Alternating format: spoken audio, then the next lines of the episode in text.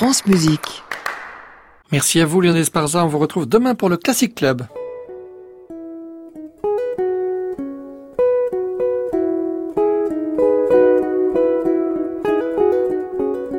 Arnaud Merlin, le portrait contemporain. France Musique. Aujourd'hui, François Paris.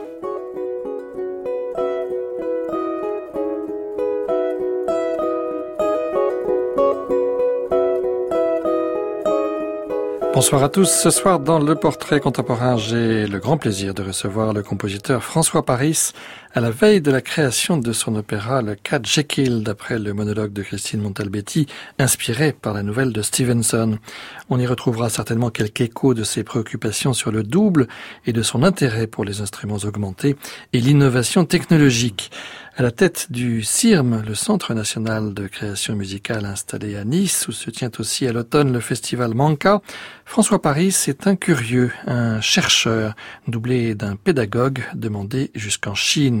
Pourtant, la qualité de ses travaux de longue haleine sur l'anamorphose en musique et sur de nouveaux tempéraments ne vient jamais masquer l'inspiration profonde de ce créateur qui fut très jeune reconnu par ses pairs, Luciano Berio en tête, alors qu'il sortait tout juste du conservatoire où il eut pour professeur Ivo Malek, Betsy Jolas et Gérard Griset.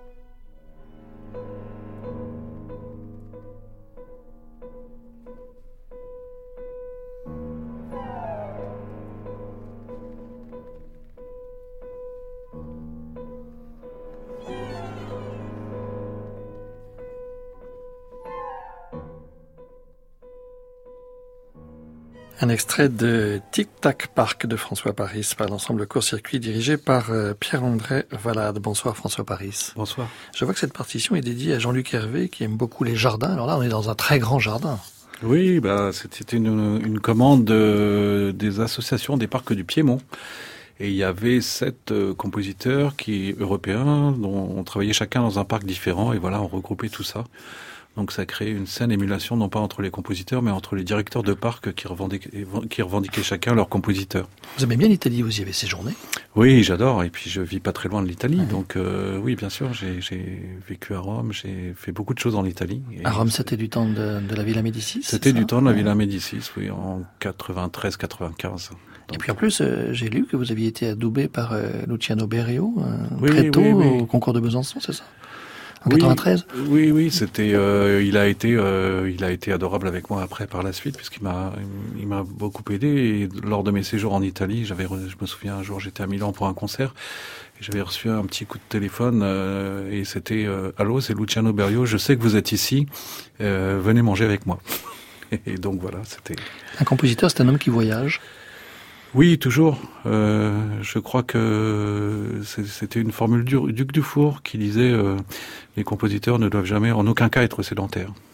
Donc c'était. Euh, je crois que c'est bien. Puis on voyage par curiosité. De toute façon, comme compositeur, on fait tout par curiosité, plus ou moins. Vous voyagez aussi pour la pédagogie depuis quelques années, très souvent en Chine, par exemple. Alors qu'est-ce que les Chinois viennent chercher chez vous, chez d'autres compositeurs européens? En, Chine, je, tout le travail que j'ai fait à Shanghai, je crois qu'il était lié à ce qu'on appelle la French Touch en matière de technologie, c'est-à-dire comment lier un enseignement euh, euh, traditionnel à la composition et mettre en relation tout ça avec le studio.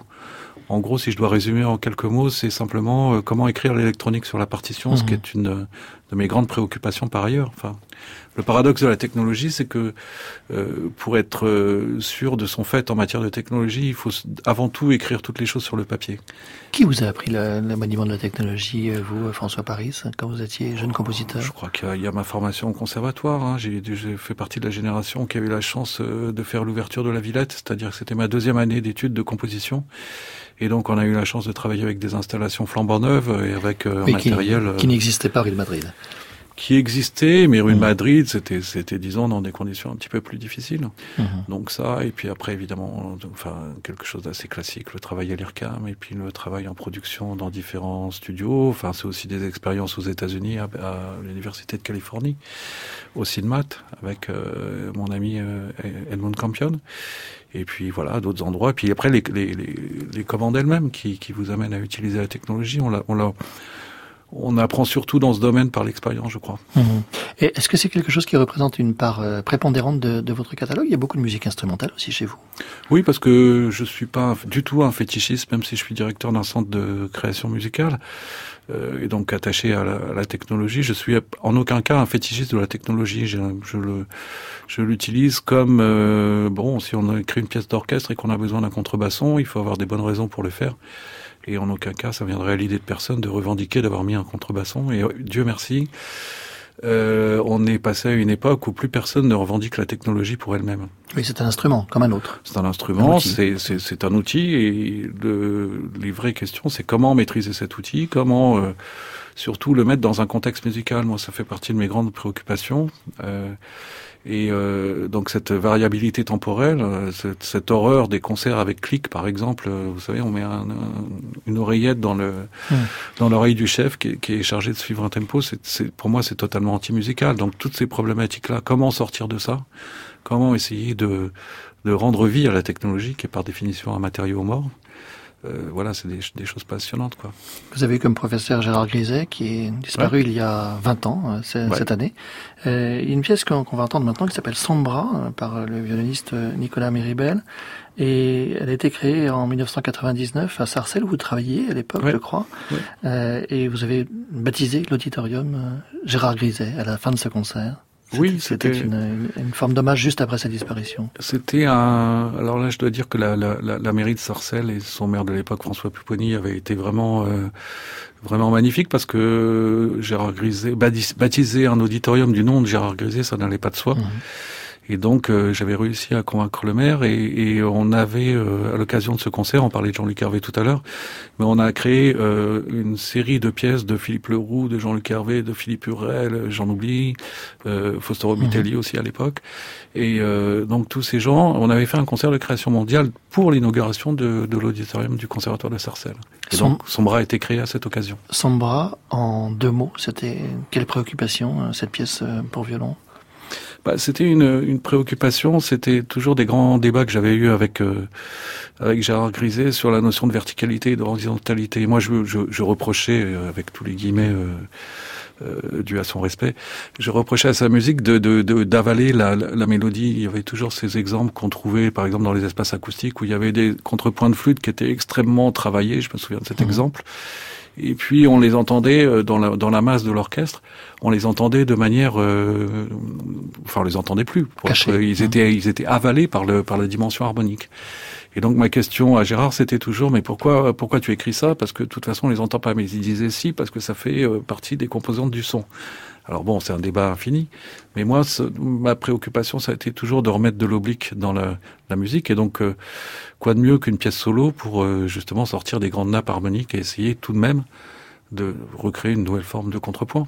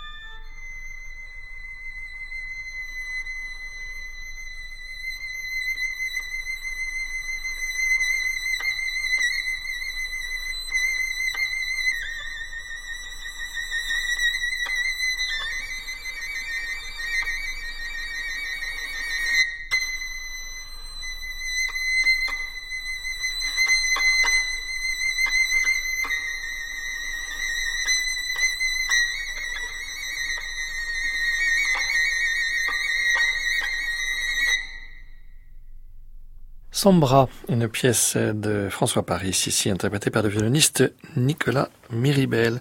On entendait ici euh, François Paris, euh, en quelque sorte, euh, votre recherche sur le, le, le tempérament. Alors qu'est-ce que c'est qu'un tempérament euh, Comment est-ce qu'on peut expliquer ça de manière de manière simple, on parle souvent de tempérament égal, par exemple sur le piano, on sait que les intervalles ne sont pas tous les mêmes et que finalement on, a, on, les, on les rabote quelque peu pour les faire entrer dans, dans, dans la gamme euh, tempérée, ce qu'on appelle la gamme tempérée, c'est ça? Bon, On fait surtout un compromis. Le, ouais. le maître mot, c'est le, c'est le mot de compromis. Par rapport à l'acoustique naturelle par rapport aux lois de l'acoustique naturelle, parce qu'on on ne peut pas avoir euh, une résonance naturelle et puis une division euh, qui, est qui reste malgré tout artificielle en, en 12 demi-tons.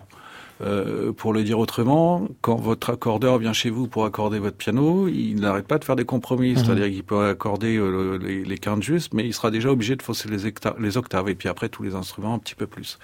Donc le tempérament, c'est l'idée de, déjà de considérer que le, clavier du piano, les 88 notes du piano telles qu'on les a aujourd'hui, euh, c'est une proposition parmi euh, beaucoup d'autres. Et il y a une espèce de, de, de sorte d'imposture qui a consisté à nous faire croire depuis 300 ans que c'était la seule manière de faire la musique, c'est-à-dire avec do, ré, mi, fa, sol, la, si, do, plus les demi-tons qu'il y a à l'intérieur. Alors on redécouvre avec la musique baroque, ou les organistes, euh, ou le, les clavecinistes, on redécouvre tout ça avec d'autres tempéraments. Le plus voilà. connu c'est le Werkmeister, par exemple, hein, Exactement. mais il y en a d'autres. Exactement, c'est pour ça que je dis 300 ans, parce que ce Werkmeister, effectivement, était le premier à, à, à créer ce, ce, ce, fameux compromis. Donc on parle du compromis de Werkmeister, qui, est, qui a amené en, en, entre autres Bach à écrire le clavier bien tempéré.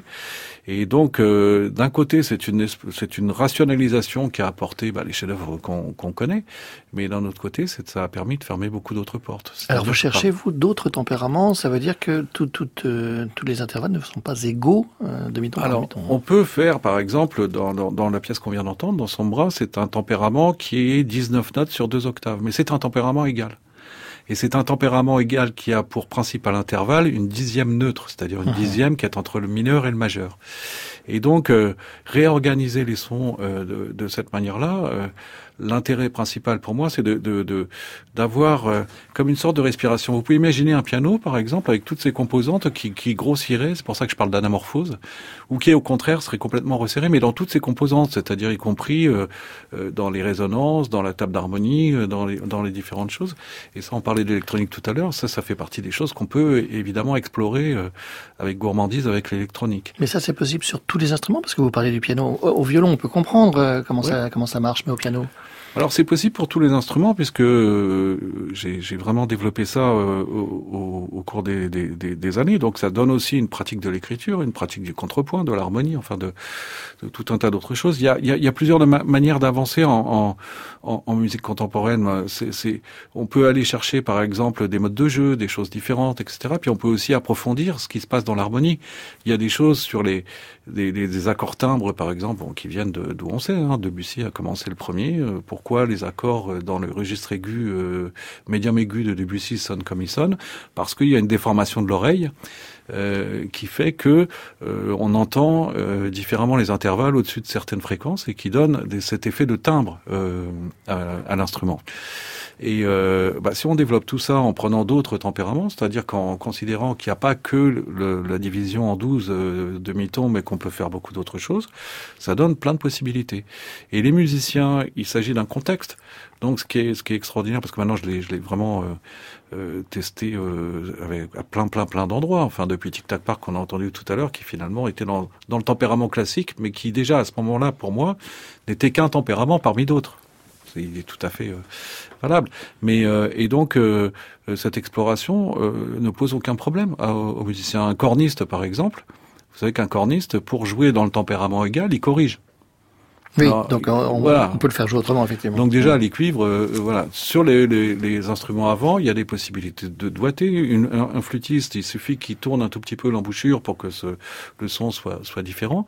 Mais s'il a dans un contexte musical qui le pousse à jouer juste, avec un, un contexte, donc un tempérament différent, à ce moment-là, on n'a pas de souci, on n'a pas de problème. Ça marche Alors, très, la, très bien. Dans la pièce qu'on va écouter, là, septembre, il y, a, y a combien d'instruments, par exemple? C'est un, c'est un ensemble, c'est pas un orchestre important. Oui, c'est un ensemble, mais euh, il y, a, y a 15 instruments, mais ou 16 instruments, je sais plus. Et, euh, et donc, ils jouent tous dans différents tempéraments. Et l'idée, ce qui m'intéresse aussi dans la notion de tempérament, c'est de, c'est d'un point de vue dramaturgique, c'est-à-dire qu'on peut imaginer que si on élargit, c'est un petit peu, si je prends une image cinématographique, on passe du, du plan large au gros plan, avec des tempéraments tout petits, avec des tout petits intervalles, on est dans le dans l'intime et dans le dans quelque chose de beaucoup plus resserré. Ça c'est.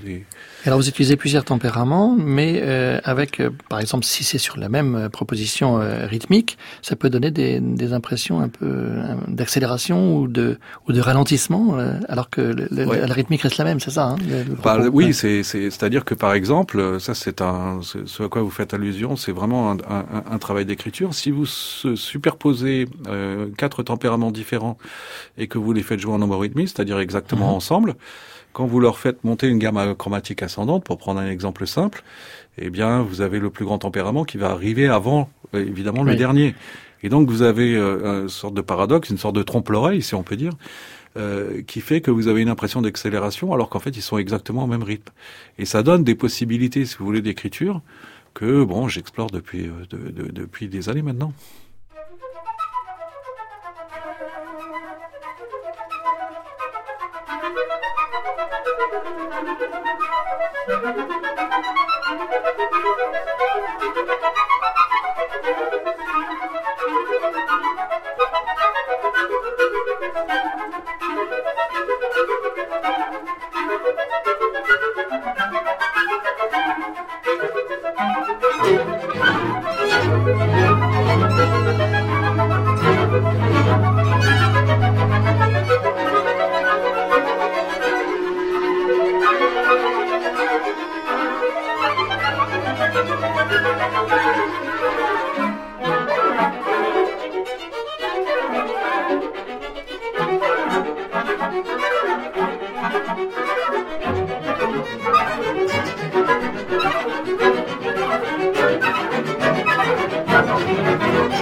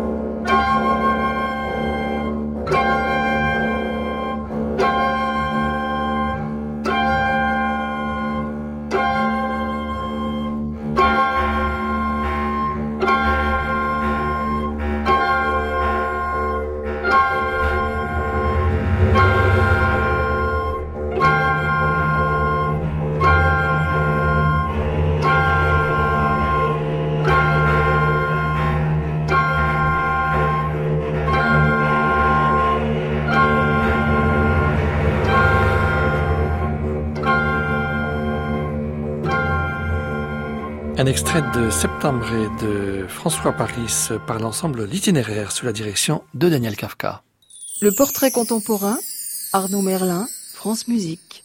François Paris, euh, je faisais allusion au fait que vous dirigiez le CIRM, c'est un centre national de création euh, musicale qui se trouve à Nice, et à Nice vous dirigez aussi le festival Manca, c'est d'ailleurs l'émanation de la même euh, structure, le festival et le centre de création qui existe avant votre arrivée, vous êtes là depuis une quinzaine d'années, c'est cela? Oui, je suis arrivé en 2000 euh, et le CIRM est un des, des sept euh, centres nationaux de, de, de création contemporaine, euh, de création musicale, pardon. Et donc, euh, bah, il y a quatre missions, hein, donc la diffusion, la production, la recherche et la transmission, l'enseignement. moi, j'ai tendance à considérer que ces quatre missions sont liées, mais disons que effectivement, il est tout à fait logique à partir du moment où on produit, où on recherche et où on enseigne, qu'on arrive à de la diffusion, c'est-à-dire en l'occurrence à un festival qui est le Festival Manca, qui va euh, cette année fêter sa 39e édition. C'est du 2 décembre euh, au 9 euh, décembre. Ça commence avec un concert symphonique avec l'Orchestre des Pays de Savoie, dirigé par Pierre-André Valade, qu'on entendait tout à l'heure au tout début de cette émission. il y aura ensuite un concert de musique de chambre le mardi 4, un concert avec les élèves du conservatoire le 5. Alors ça, c'est votre, votre travail avec les, les élèves du conservatoire. Oui, c'est un, travail de transmission parce que bien sûr, euh, on peut imaginer euh, des classes d'électroacoustique, des classes de technologie, des classes de composition, etc. dans le au conservatoire, liées d'ailleurs avec l'université Côte d'Azur, mais aussi euh, il me semble important de faire naître une génération. Moi, j'ai eu la chance, on parlait tout à l'heure de l'ouverture de la Villette, et j'ai eu la chance euh, de grandir avec des gens de ma génération. On entendait tout à l'heure Nicolas Miribel, le, pour qui je fais son bras. Euh, Nicolas, on était étudiants ensemble. J'ai écrit pour Florian, qui est pour Florian Loridon, le, mm le violoncelliste. On a grandi ensemble. On, est, mhm. on se connaît depuis qu'on a 15 ans. Et, et, je crois beaucoup à ça. Je crois, on, si on parle de, de, de, pédagogie, je crois effectivement il y a 50% qui viennent des, des, qui peuvent venir éventuellement des enseignants, dans le meilleur des cas.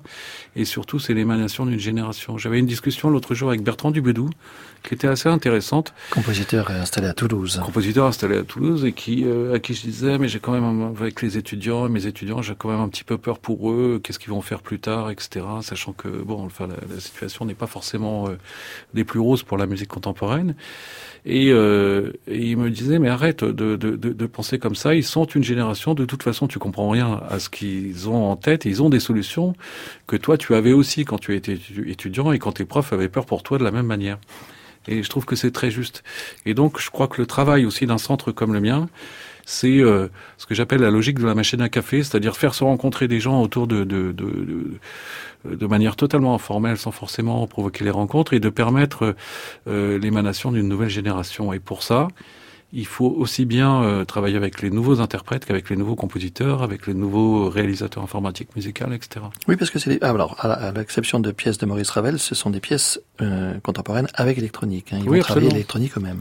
Et c'est les étudiants, et c'est un concert d'étudiants, c'est-à-dire que nous, on va jouer le jeu, on, on, on leur donnera pas la main, euh, ils montent la chose toute seule. Et si euh, il y a une catastrophe dans le concert, il y aura une catastrophe, mais c'est le but du jeu. On n'espère pas quand même. Alors le, lendemain, le jeudi 6 décembre, dans ce magnifique endroit qui est le Palais Lascaris, euh, dans le Vieux-Nice, il y aura une conférence et un récital euh, de Marco Fusi, euh, un récital pour viol d'amour. Hein. Il est violoniste, mais il jouera de la viole d'amour. Il est violoniste et altiste, mhm. donc il jouera aussi de la viole d'amour. Marco Fusi est un de ces euh, musiciens euh, qui cherchent tout le temps, qui vont euh, fouiner un peu partout des pièces avec électronique, baroque, contemporain, répertoire, etc.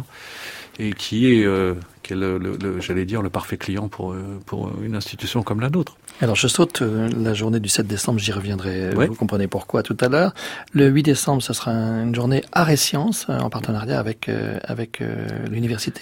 Oui, alors ce, ce, ce, travail avec l'université, moi, me passionne de plus en plus parce que on peut aussi réfléchir à le, au futur de nos institutions culturelles, savoir comment les choses vont s'organiser. Euh, et il se trouve qu'en euh, particulier à Nice, à, travers la création de l'université Côte d'Azur, dont, dont, nous sommes membres, le, le CIRM fait partie de, de l'université Côte d'Azur, euh, on a vu s'ouvrir un tas de possibilités. C'est-à-dire, je me méfie toujours des tartes à la crème. Vous savez, le pluridisciplinaire, euh, le art et sciences, euh, euh, enfin toutes ces choses, toutes ces injonctions qui viennent qui viennent d'en haut. Le pluridisciplinaire, je m'en méfie parce que, comme disait Kandinsky qui répondait à Schoenberg, un plus un en arithmétique ça fait deux, mais pas forcément en art. Et je me méfie du côté sciences parce que euh, le nombre de choses qu'on a vues, qui étaient revendiquées euh, avec une sorte de fétichisme dont je parlais tout à l'heure, de la chose technologique ou de la chose euh, artistique par des techniciens, euh, ou par des scientifiques, ça m'a toujours, euh, ça m'a toujours beaucoup dérangé. Donc, Mais ça n'empêche pas de discuter et de se rencontrer. Voilà. Alors le, le, le, le challenge, d'un autre côté, euh, quand on a critiqué ce qui existait, encore faut-il proposer des choses. Et là, on y va avec la, la, la plus grande humilité, c'est-à-dire que c'est vraiment un endroit où on va réfléchir. par exemple, aussi, dans le cadre de l'Université Côte d'Azur, on a un un projet qui s'appelle, qui, qui, projet de recherche, hein, qui s'intitule le, le, Bureau du compositeur du 21e siècle. Euh, la question de départ, elle est très simple, c'est que euh, quand euh, on sait par les musicologues que quand Beethoven écrivait, euh, il écrivait au piano. Et donc, euh, bah, il jouait ta ta ta ta comme ça. Et puis ah c'est pas mal. Il écrivait, il revenait à son piano et puis voilà. Et puis on voit comment les choses se, se montent petit à petit.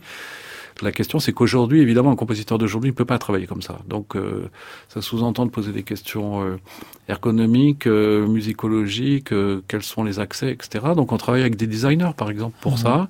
Et on travaille aussi avec une recherche d'intégration pour intégrer tout un tas d'outils à l'intérieur qui vont pouvoir servir, par exemple, pour donner des indications à un metteur en scène pour un projet lyrique sur un projet d'opéra à venir. Vous savez, s'il a euh, 5 minutes pour changer son décor ou s'il a 20 secondes, euh, c'est pas exactement la même chose dans euh, la fabrication du décor en question, par exemple. Le dimanche 9 décembre, ce sera un concert au musée Chagall avec euh, l'ensemble Moravocis, avec notamment deux créations d'Ali Reza Farang et de Yann Marèche. Et alors, j'ai gardé pour la bonne bouche, le 7 décembre, ce sera la création de votre opéra, Le Jekyll de François Paris, euh, après 50 euh, ans d'Yveline, qui aura lieu dans deux jours, le 9 novembre. C'est une création avec l'Arcal, avec le Quartetto Maurice. On en reparlera tout à l'heure, mais on va d'abord écouter un extrait de votre premier opéra qui date d'il y a deux ans. Ça s'appelait Maria Republica. On peut peut-être situer juste la scène qu'on va entendre. La scène, c'est euh, la scène, c'est vers le. On se dirige vers la fin de l'opéra. C'est le moment où Maria Republica, donc qui est une une putain rouge, comme on dit dans le synopsis, et qu'on force à rentrer au couvent. On commence à comprendre qu'elle se révolte contre le, couvent, mais là, dans la scène en question, juste avant cette révolte finale, euh, elle est en, empathie avec une, pauvre sœur qui est en train de mourir euh, d'épuisement parce qu'elle a été exploitée, qui s'appelle Rosa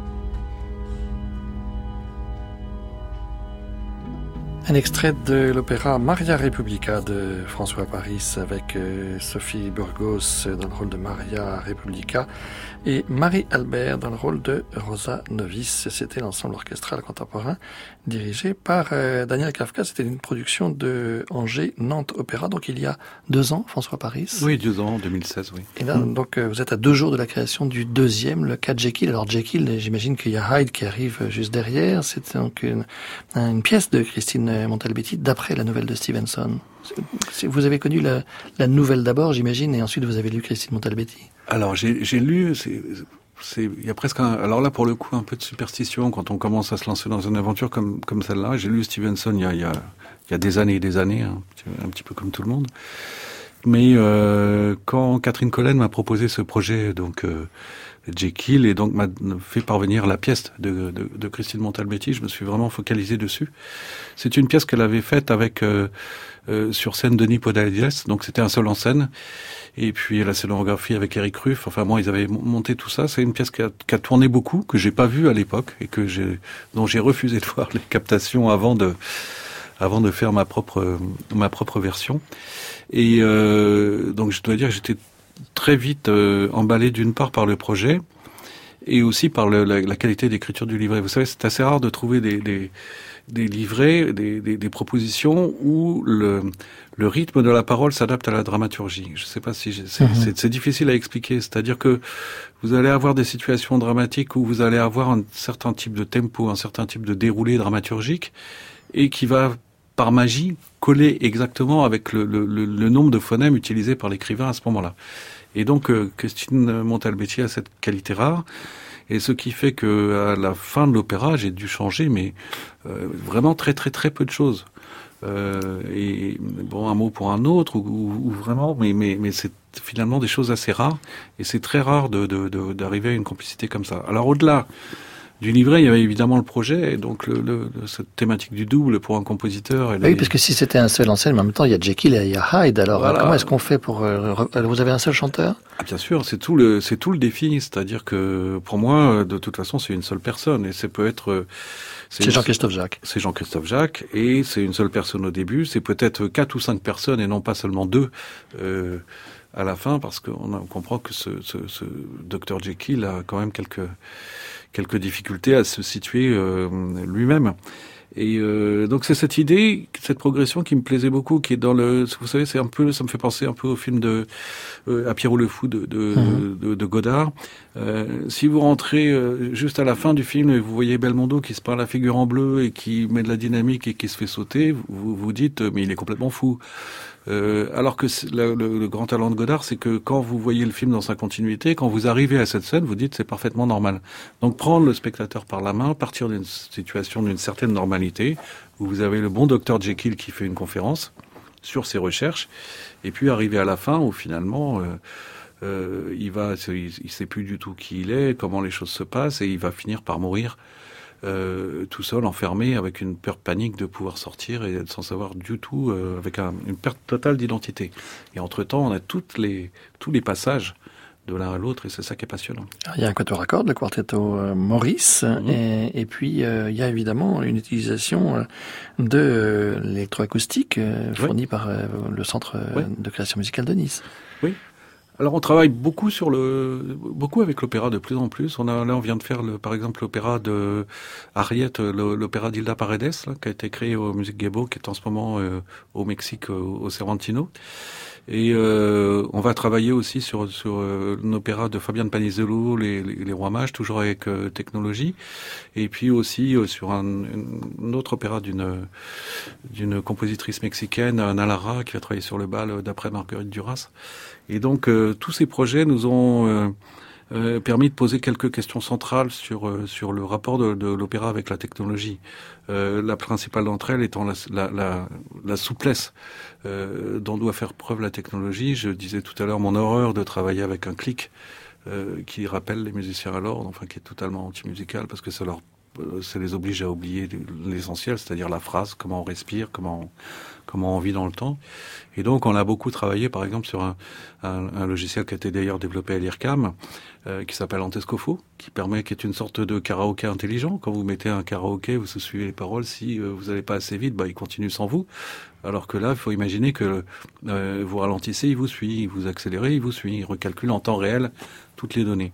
Donc cet outil extrêmement précieux. On l'a utilisé énormément et dans Maria Republica et dans, dans, dans Jekyll. Ça permet au quatuor de piloter exactement ce qui se passe, au chanteur de pouvoir être à l'aise et donc de respirer. Et puis aussi, évidemment, il y a toutes les technologies de dédoublement. Mmh. Et je dois dire qu'on est parti euh, euh, de cette idée des instruments augmentés, c'est-à-dire comment dédoubler un, un, un, un, instrument, mais on l'a utilisé avec une autre, un autre type de technologie euh, qui permet, euh, si vous voulez, sous chaque siège de, de, de, de chaque musicien, il y a un haut-parleur qui est son double. Et donc les musiciens sur leur pupitre ont leur partie, mais aussi leur double qui pilote par, grâce au dispositif dont je vous parlais tout à l'heure. Et donc on joue sur cette démultiplication et euh, sur le, la construction. Il faut dire que c'est Camille Julieris qui travaille au CIRM avec qui euh, j'ai monté le projet du point de vue technologique, qui est réalisateur informatique musical, mais surtout euh, ingénieur du son, et qui a fait un travail magnifique sur le, sur le projet pour rendre un peu tout ça cohérent. On pourra donc découvrir ça après-demain, le 9 novembre, au Théâtre de 50 ans de Yukine, et retrouver également le 7 décembre dans le cadre du Festival des Mancas, chez vous, François Paris, à Nice. Et au mois de février, au Théâtre de Malakoff, au Théâtre 71, pour trois représentations aussi. Qui fait beaucoup aussi pour euh, la création musicale. On va se quitter avec un extrait du Cisco Trio. Alors là, c'était avec Elodie Tisserand, euh, Rui Borges Maya à la flûte et euh, Carmen Dominguez clarinette. Là, c'est un autre propos? Oui, c'est un. Alors c'est un, disque qui va sortir en Espagne euh, très très prochainement avec euh, un disque monographique. Et là, c'est complètement différent. Vous savez, c'est quand on travaille sur l'opéra. Euh, L'autre intérêt de, Jekyll, c'était de me faire travailler sur une voix seule, de tenir la scène une heure avec avec une voix toute seule. Enfin, c'est le, propos de la voix humaine. Enfin, tout ce genre d'opéra, c'est un exercice. Et euh, qui est très enrichissant pour la suite. Oui, ça a donné de bons résultats, der Wartung à la voix humaine. Euh, absolument, absolument. Par exemple. oui, par exemple. Et d'autres. Et d'autres. Mais euh, le, le, propos du Cisco Trio, c'était vraiment de faire un travail sur la couleur du son et vraiment des tout petits tempéraments euh, avec les, les, les, flûtes et la clarinette, donc exploration des doigtés, etc.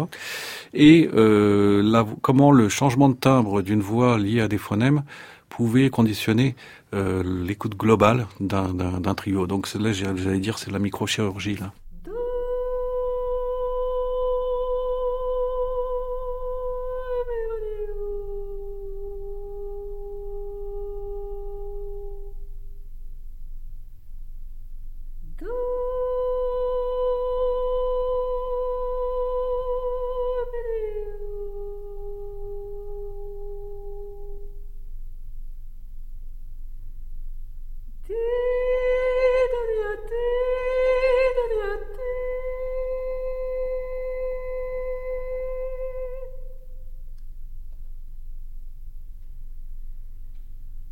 Dude.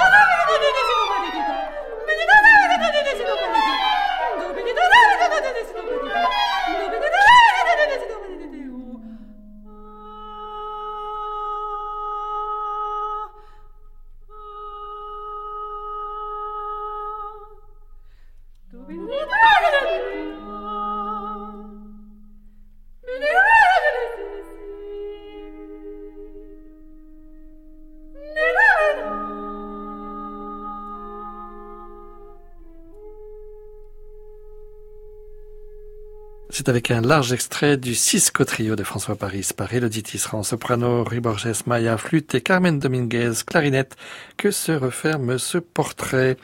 Merci beaucoup François Paris. Merci beaucoup d'avoir accepté cette invitation ce soir. Je rappelle la création de votre opéra Le 4 Jekyll sur un texte de Christine Montalbetti, mise en scène par Jacques Ozenski. Ce sera donc après-demain, vendredi 9 novembre, au théâtre de Saint-Quentin en Yvelines et repris le 7 décembre à Nice dans le cadre du festival Manca qui se tient cette année du 2 au 9 décembre et donc à Malakoff ensuite en février prochain.